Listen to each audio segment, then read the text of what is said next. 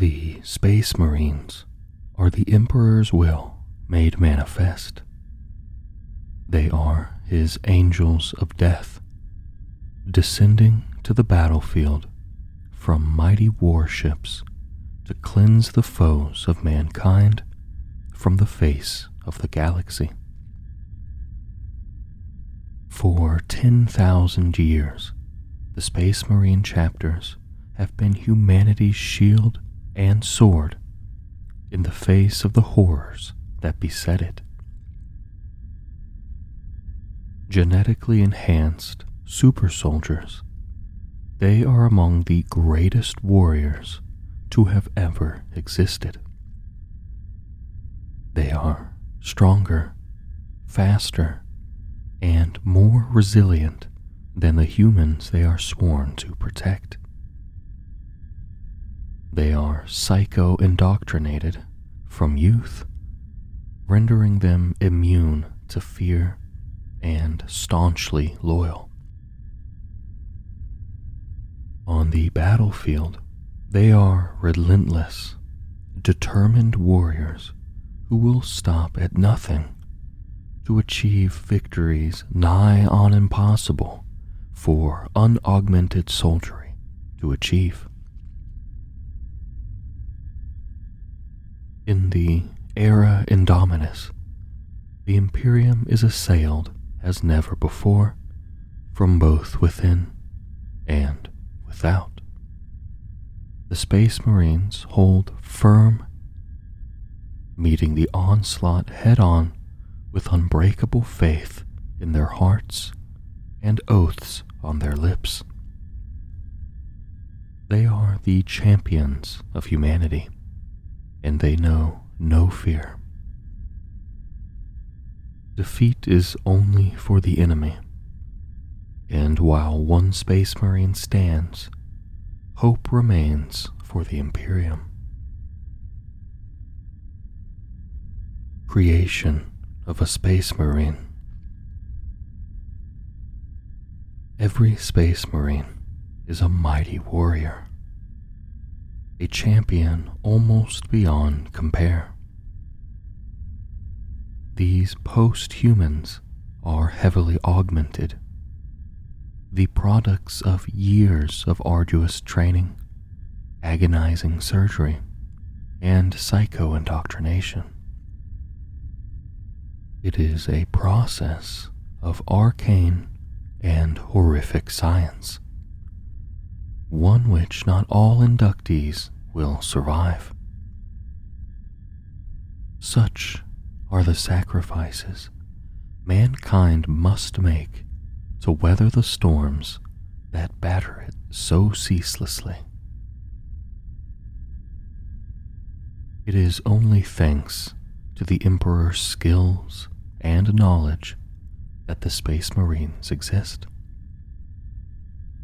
Only he knew the subtle arts and infinitely complex nuances of gene craft.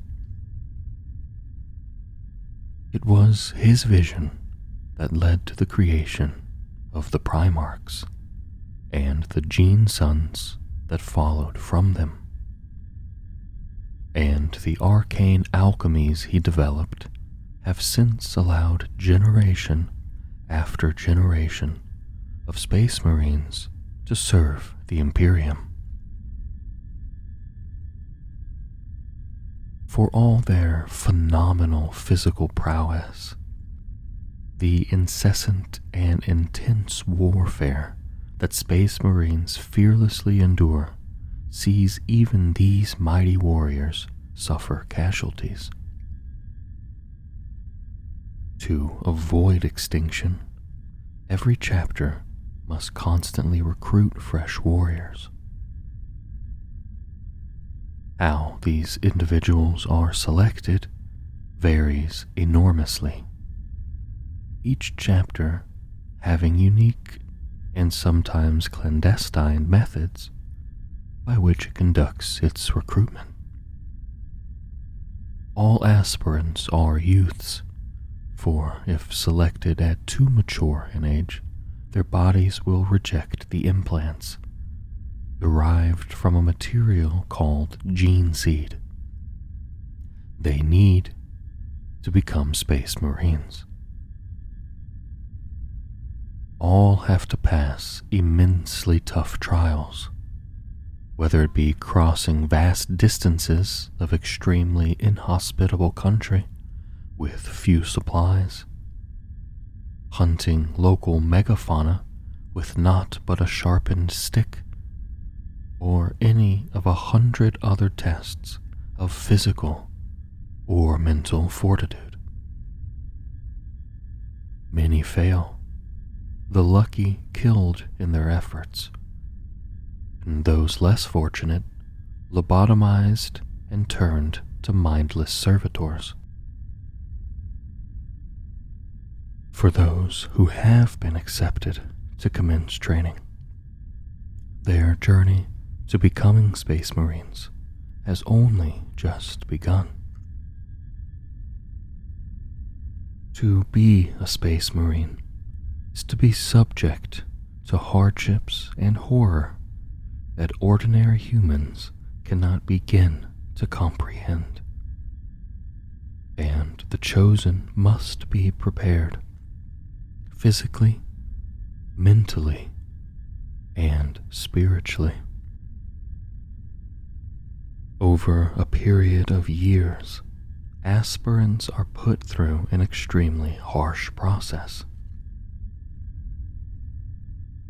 They are trained rigorously in diverse styles of combat, how to wield the Space Marines' weapons, and operate a number of their vehicles. Relentless martial training is interspersed with periods of hypnotic suggestion, prolonged meditation, psychological and spiritual testing, and gradual initiations into the chapter's rites, history, and traditions. In addition to this, they receive their implants. The gene seed implants are specially grown organ grafts.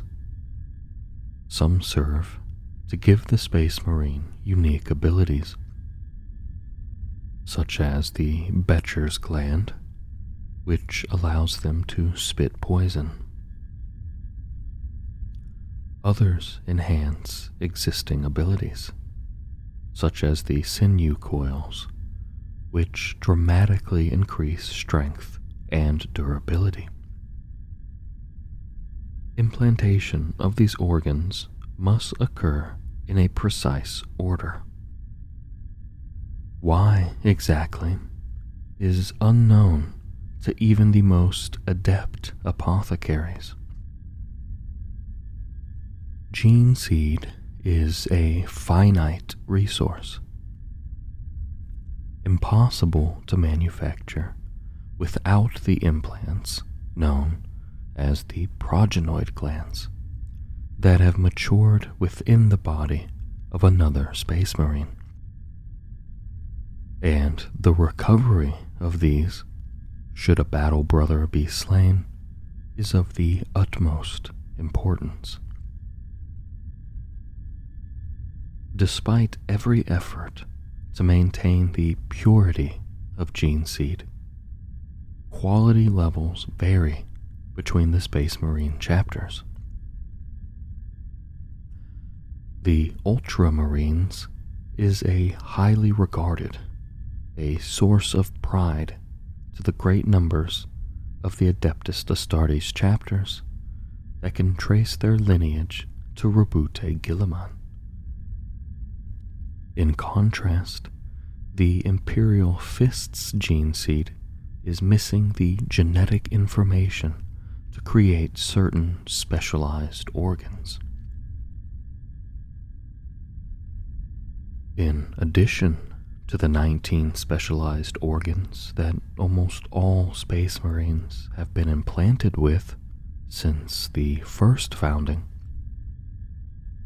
The Primaris space marines possess a further three. These organs enhance their physiology to an even greater degree, making them yet stronger and tougher. It was only thanks to the Sang Primus Portum, a device that held potent genetic material harvested from the Primarchs themselves, that Archmagos Belisarius Cawl was able to create these biotechnical miracles. In the Ultima founding, many tens of thousands of Primaris space marines reinforced depleted chapters or formed new ones. Since then, many chapters have used these technologies to develop their recruits into Primaris space marines. The biggest breakthroughs of all, however,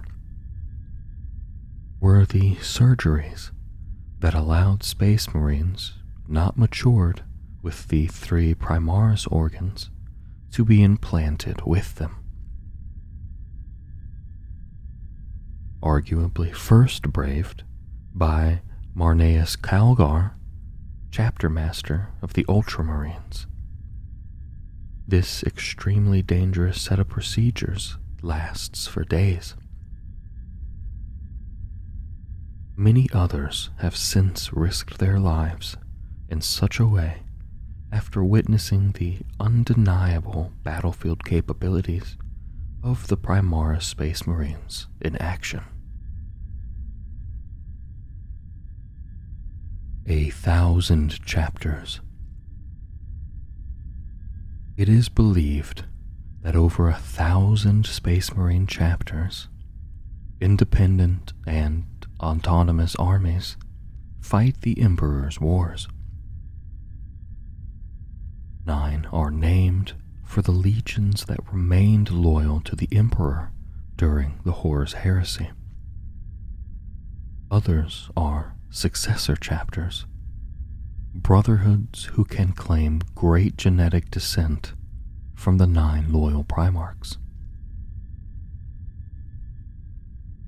Over the millennia, the number of Space Marine chapters has waxed and waned.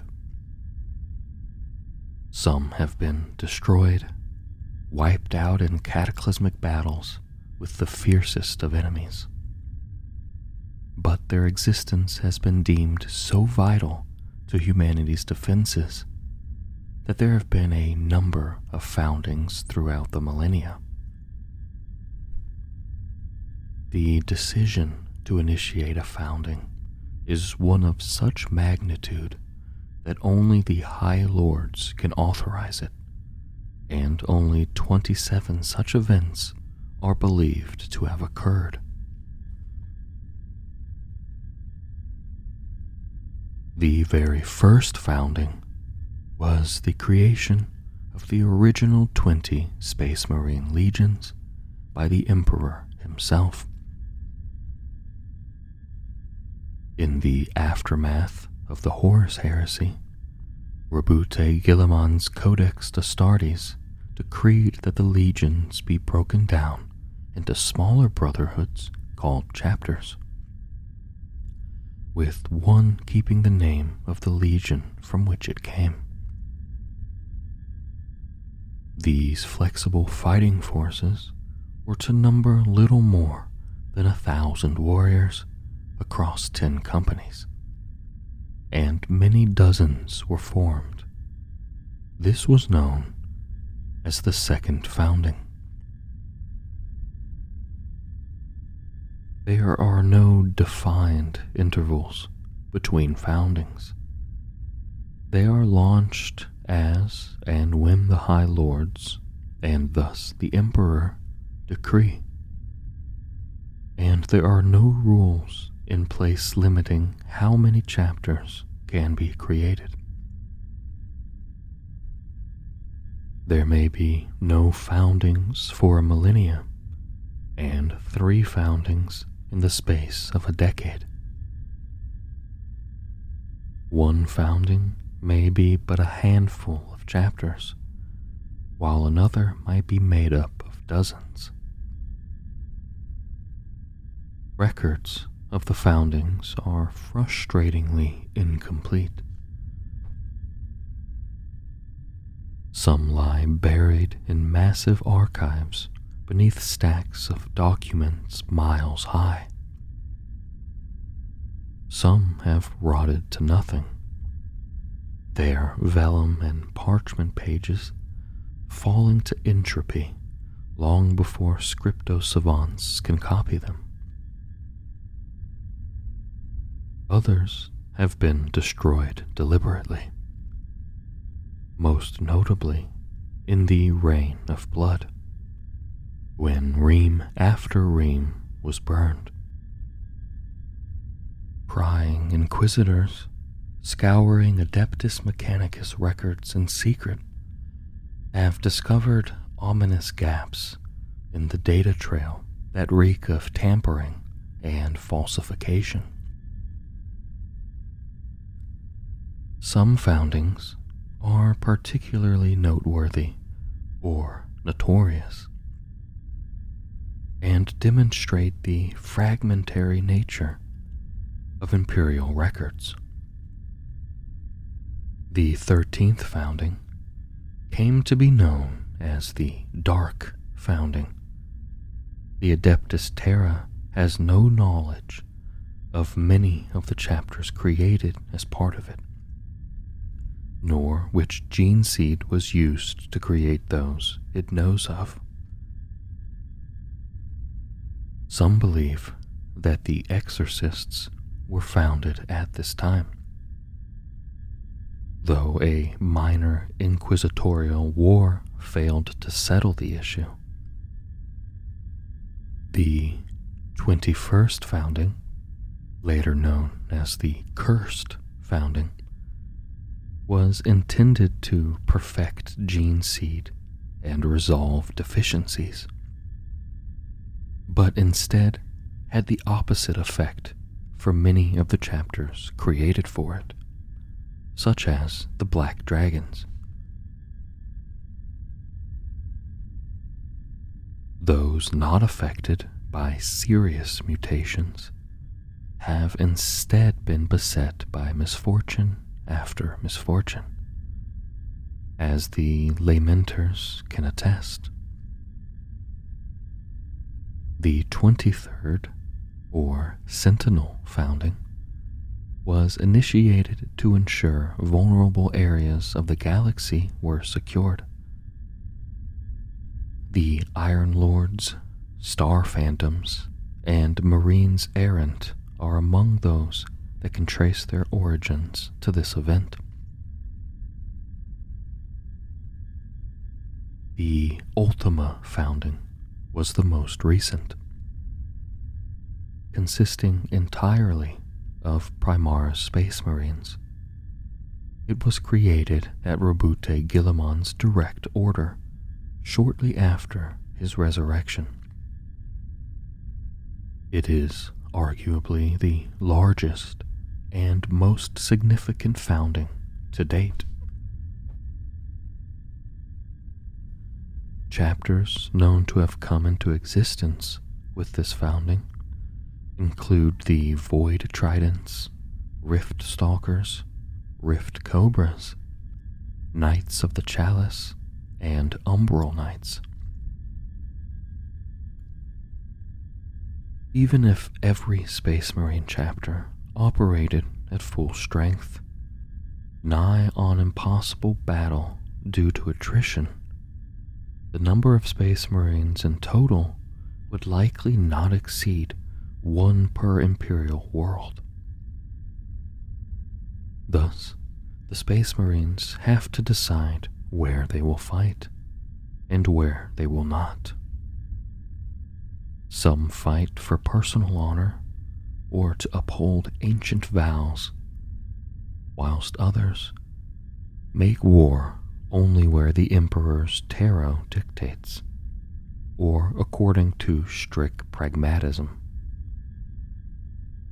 Regardless, wherever they fight, the Space Marines butcher their foes and crush them beneath their ceramite boots. Chapter Planets. Most Space Marine chapters operate from a home world, where they carry out much of their training, recruitment, and rearming.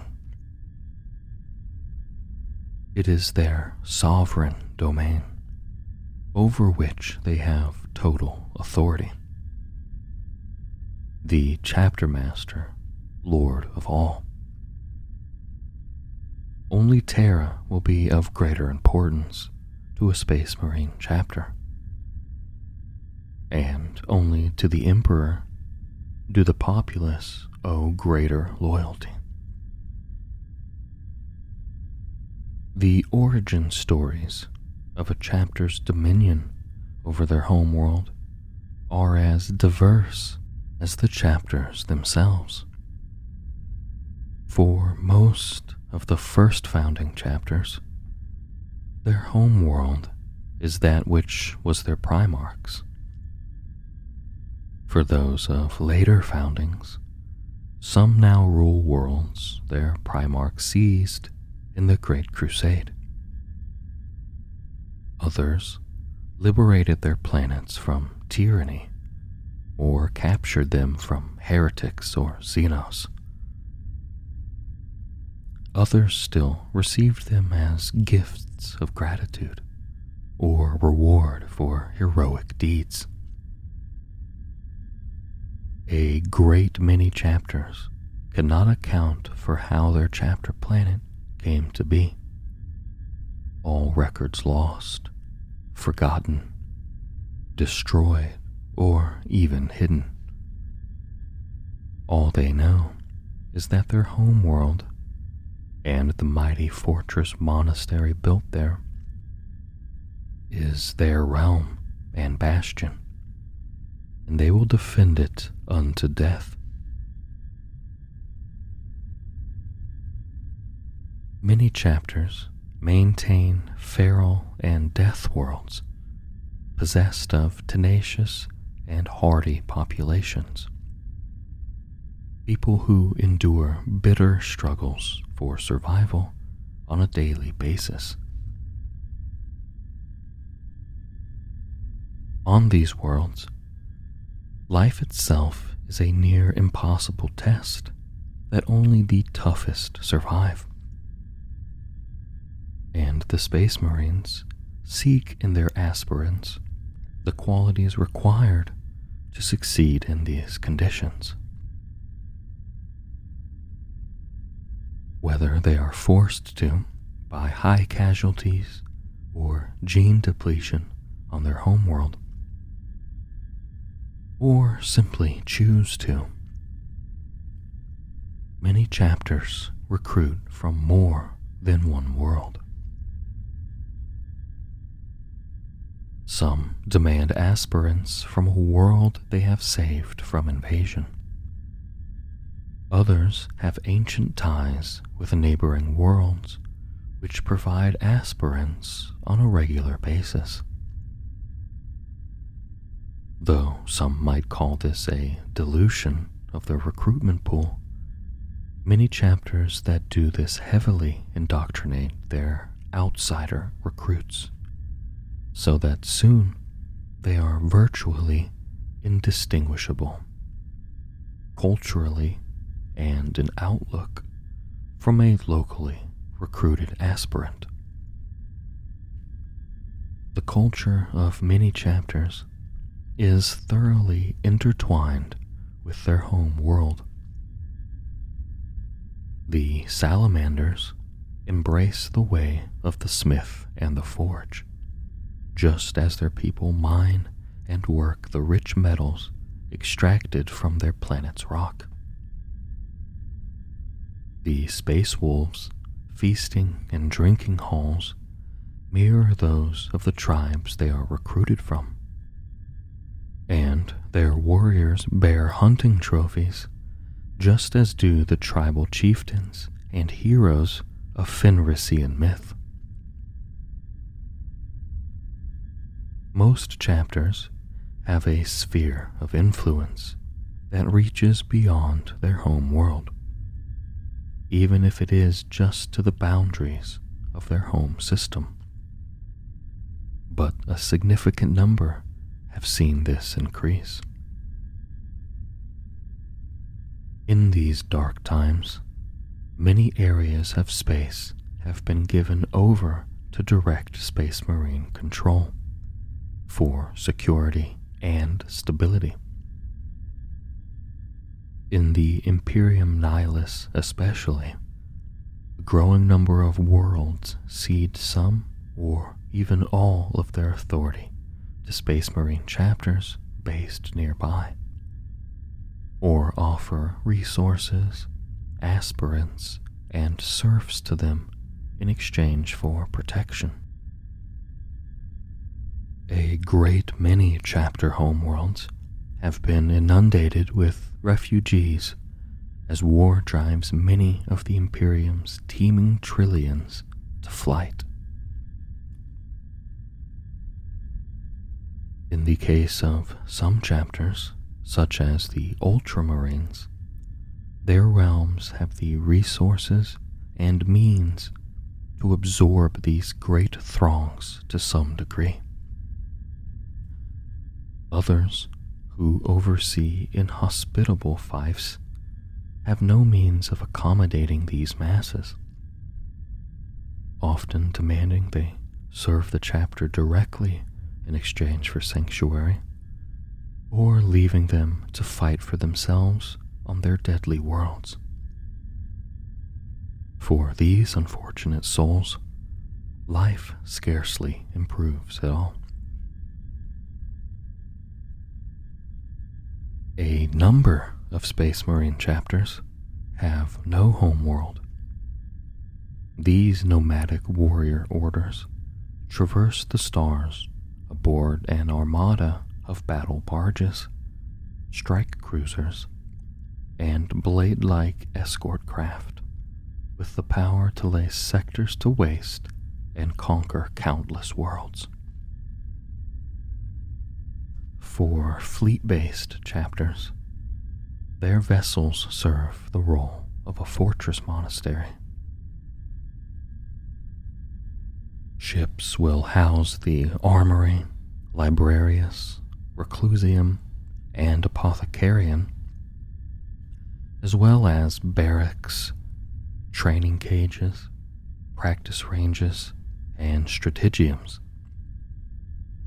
Some may keep these vital functions aboard a mighty flagship. Others spread them across a number of vessels to reduce risk of catastrophic and irreplaceable loss. There are many reasons as to why a chapter might be fleet-based. Some are orphaned, their home world lost in cataclysmic battle, such as the mysterious Dark Angels. Others have never had a homeworld, such as the Black Templars, who have been on the hunt for the enemy since their very inception.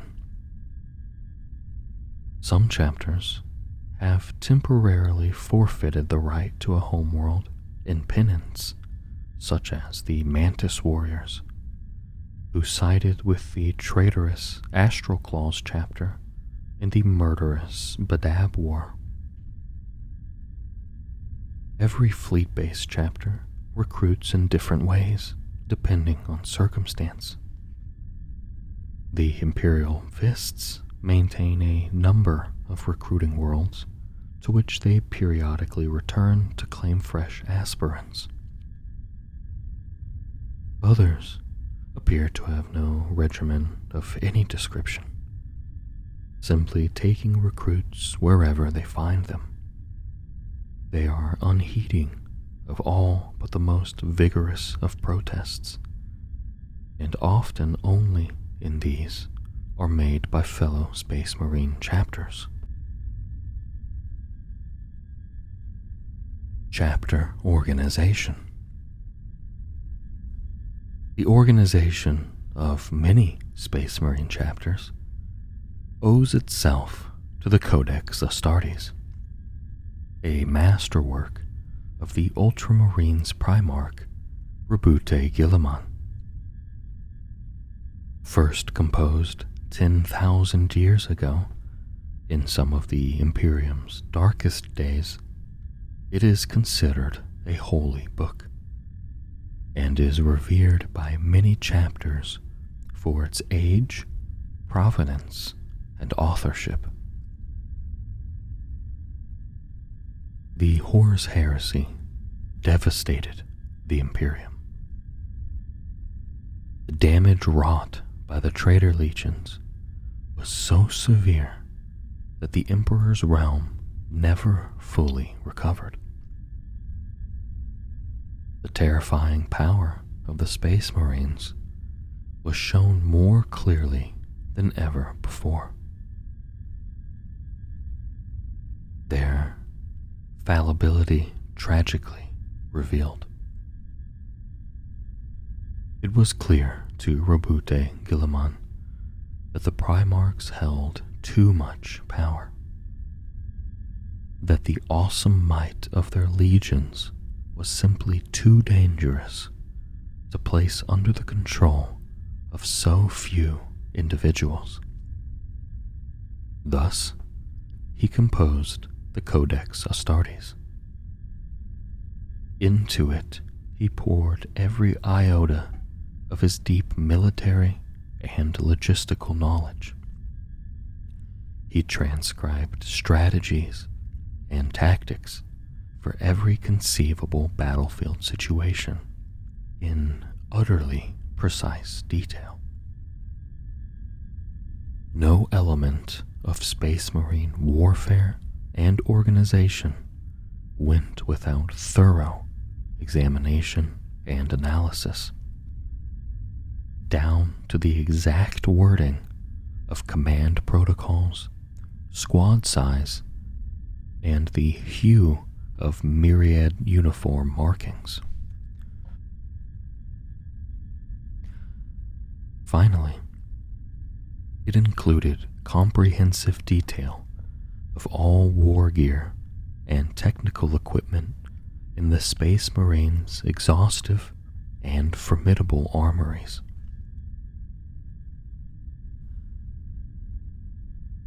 No detail in all of the Codex's many thousands of pages was more significant than the decree that the awesome fighting forces of the Legions Astartes, which, at their height, included many tens or even hundreds of thousands of warriors, be broken down into much smaller brotherhoods called chapters.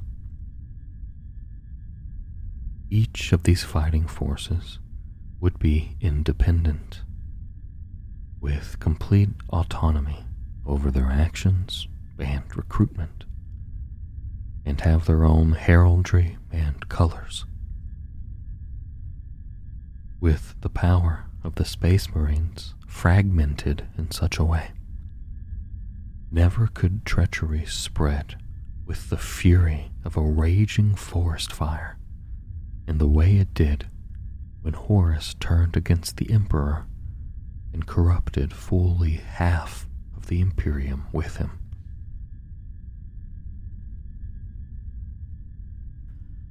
Not all welcomed these ideas.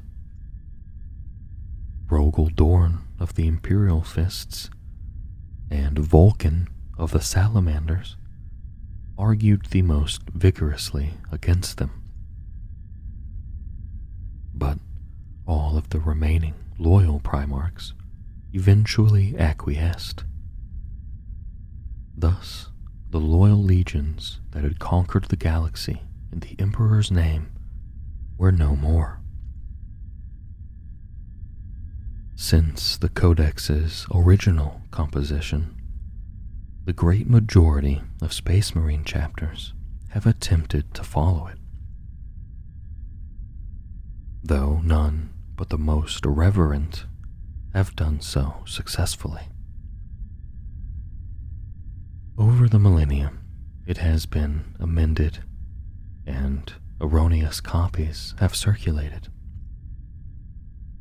meaning some chapters may all swear to be Codex compliant, yet have noticeably different combat doctrines and even organizational structures. Some chapters, such as the Space Wolves, openly spurn significant parts of the Codex, adhering instead to their own traditions, though they still regard it as an important source of knowledge and wisdom. Chapter Command.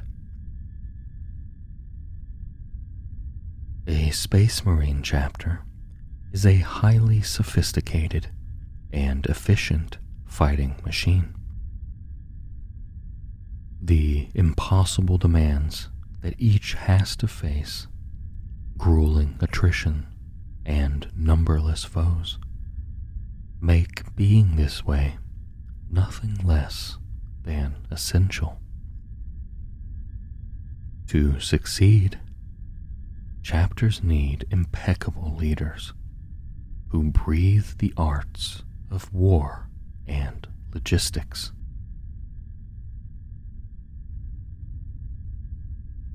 Chapter masters command entire chapters and are exemplary warriors. For centuries have they slain the foes of the Imperium, and countless campaign badges adorn their personal standards. They are some of mankind's greatest heroes.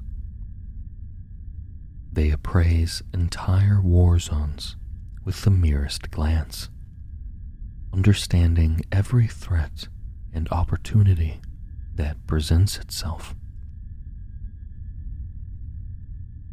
The arrival of a chapter master to a planet afire with battle can turn an imminent crushing defeat into a resounding, glorious victory.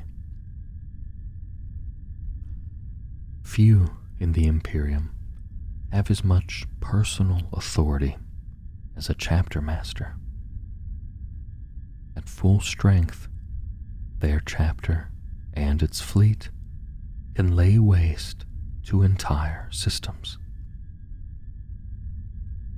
Their homeworld, wittingly or otherwise, is theirs to command, and many enjoy the loyalty of planets and systems further afield.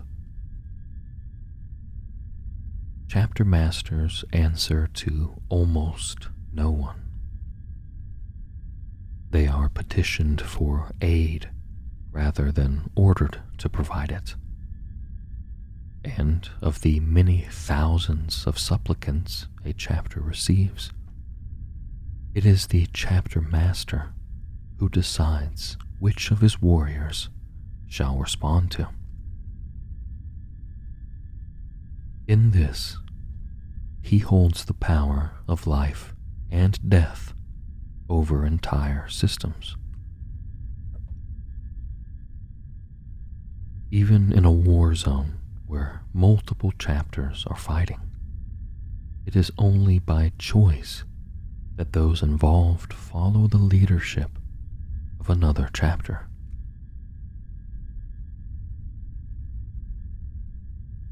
Chapter masters have access to some of the very finest war gear in the Imperium. Many don armor and bear weapons millennia old. These ancient relics are sources of immense pride to the chapter to which they belong. And such is the honor in even touching them. Only chapter masters are permitted to use them in battle.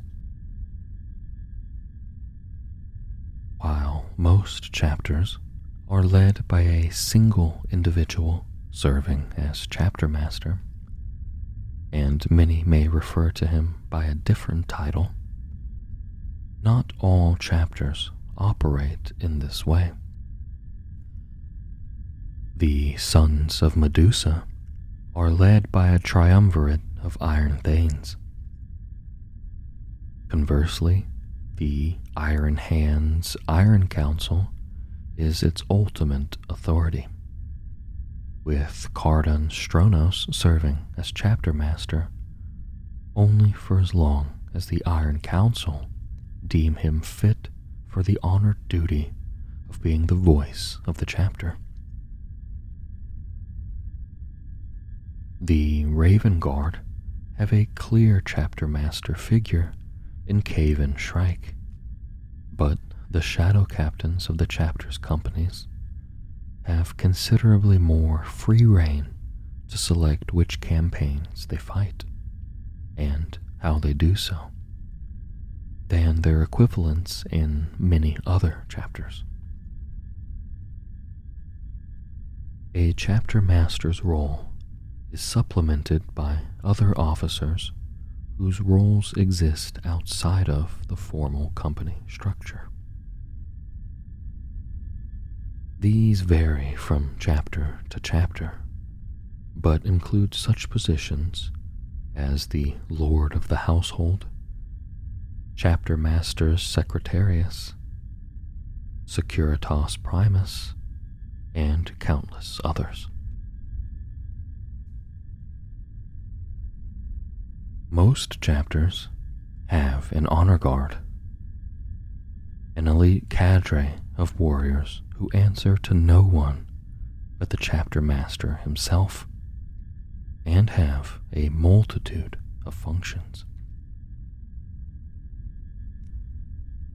They are the chapter master's protectors, responsible for his security at all times, whether in council on their homeworld or in the raging inferno of war. They also serve as advisors, drawing upon their combat experience and wisdom to provide their liege with informed guidance. In this capacity, they may also serve as naysayers, their task to challenge the decision of the chapter master to prevent the rot of arrogance and complacency from taking the slightest toehold.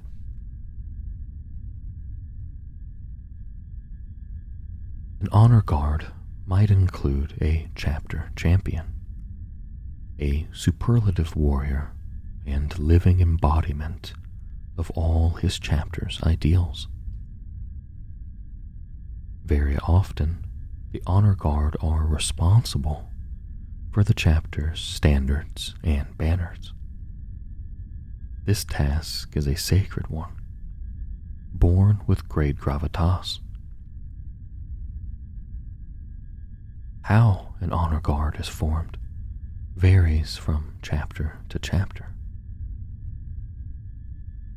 For some, it is a standing institution, its membership only changing as its members fall in battle or volunteer to resign their duties to return to the companies. Such self-demotion is a rare occurrence, but does happen in the event that a company suffers severe casualties that it lacks experienced members. Some of these honor guard have felt compelled to join the chaplaincy or to serve as an officer in the scout company, where they can pass their experience on to the next generation.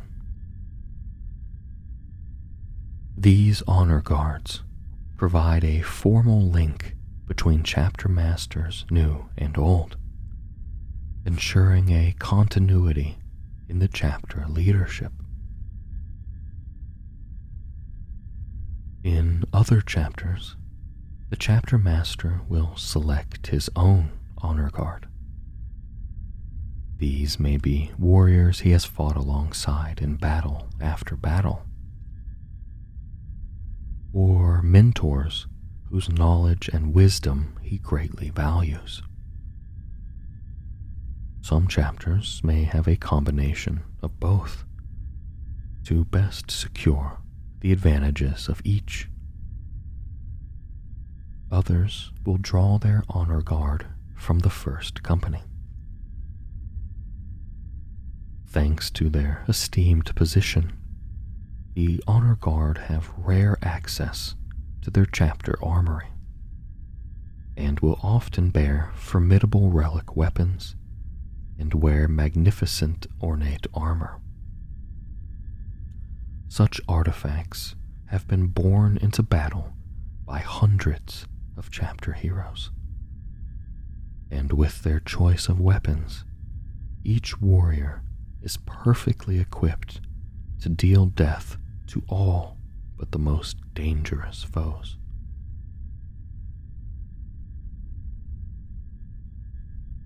Many Space Marines across virtually all chapters adorn their armor with heraldic symbols, laurels, trophies, and iconography denoting their names, ancestry, and battles they have fought. They also honor fallen heroes or celebrate the champions and leaders they follow into war.